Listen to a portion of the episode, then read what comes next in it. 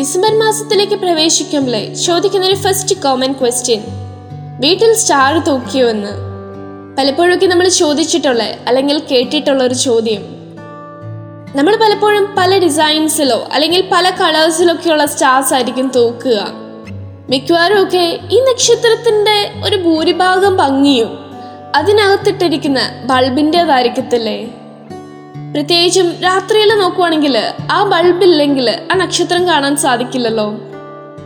ഇങ്ങനെയൊക്കെ നക്ഷത്രം തൂക്കിയിട്ട് അതിൽ നോക്കിയിരിക്കുമ്പോൾ ഒരിക്കലെങ്കിലും നമ്മൾ ചിന്തിച്ചിട്ടില്ലേ? അല്ലെങ്കിൽ തമാശക്കെങ്കിലും പറഞ്ഞിട്ടുണ്ടാവത്തില്ലേ? ഈ ജ്ഞാനികൾക്ക് നക്ഷത്രം മാത്രം നോക്കി പോയാൽ പോരായിരുന്നു എന്ന്. കാരണം ആ നക്ഷത്രം നോക്കി മാത്രം പോയിരുന്നെങ്കിൽ അവർ ഡയറക്റ്റ് ആയിട്ട് ഈശോയുടെ അടുത്ത് എത്തത്തില്ലായിരുന്നു. അങ്ങനെയായിരുന്നെങ്കിൽ അവർ ഹെറോദോസിന്റെ അടുത്ത് പോവേണ്ടി വരത്തുമില്ലായിരുന്നു. അതുപോലെ തന്നെ കുഞ്ഞിപ്പൈതങ്ങളെ വധിക്കേണ്ടതും വരത്തില്ലായിരുന്നു. എന്നാൽ നമ്മുടെ ജീവിതത്തിലേക്ക് നമ്മൾ തിരിഞ്ഞു നോക്കുവാണെങ്കിൽ ഇതേ സെയിം കാര്യം തന്നെ നമുക്ക് കാണാൻ സാധിക്കത്തില്ലേ? നമ്മുടെ ജീവിതത്തിലും ദൈവം വഴികാട്ടിയായിട്ട് ഇങ്ങനെ പല നക്ഷത്രങ്ങളും തന്നിട്ടുണ്ട്. പക്ഷെ പലപ്പോഴും നമ്മൾ മൈൻഡ് ചെയ്യാതെ പോവാറല്ലേ ഉള്ളത്? ചിലപ്പോഴൊക്കെ നമ്മുടെ നല്ലതിനു വേണ്ടി പറയുന്ന കാര്യങ്ങളെയൊക്കെ അവഗണിച്ച് നമ്മുടെ മനസ്സിലെ ചിന്ത അനുസരിച്ച് പേരൻസും ടീച്ചേഴ്സും സ്പിരിച്വലി ഗൈഡ് ചെയ്യുന്നവരെയൊക്കെ അവോയ്ഡ് ചെയ്ത് നമ്മുടെ പിയർ ഗ്രൂപ്പ്സിന്റെ ഒക്കെ അഭിപ്രായമല്ലേ നമ്മളെ കൂടുതൽ സ്വീകരിക്കുക?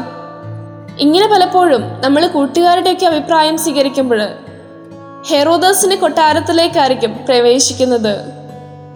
അതുകൊണ്ട് തന്നെ നമ്മുടെ ജീവിതത്തിൽ ദൈവം തന്നിരിക്കുന്ന നക്ഷത്രങ്ങളെ നമുക്ക് കൃത്യമായിട്ട് ഫോളോ ചെയ്യാം.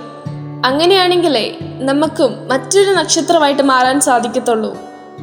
എന്നാൽ നാം ആവുന്ന നക്ഷത്രത്തിനുള്ളിൽ ക്രിസ്തുവാവുന്ന പ്രകാശം കൂടി ഉണ്ടെങ്കിലേ അതിന് ഏറെ ഭംഗി നൽകാൻ സാധിക്കത്തുള്ളൂ.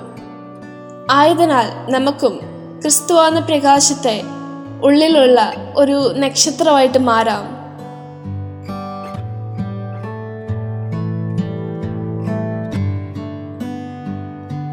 You are listening to Heavenly Voice from Caris Youth.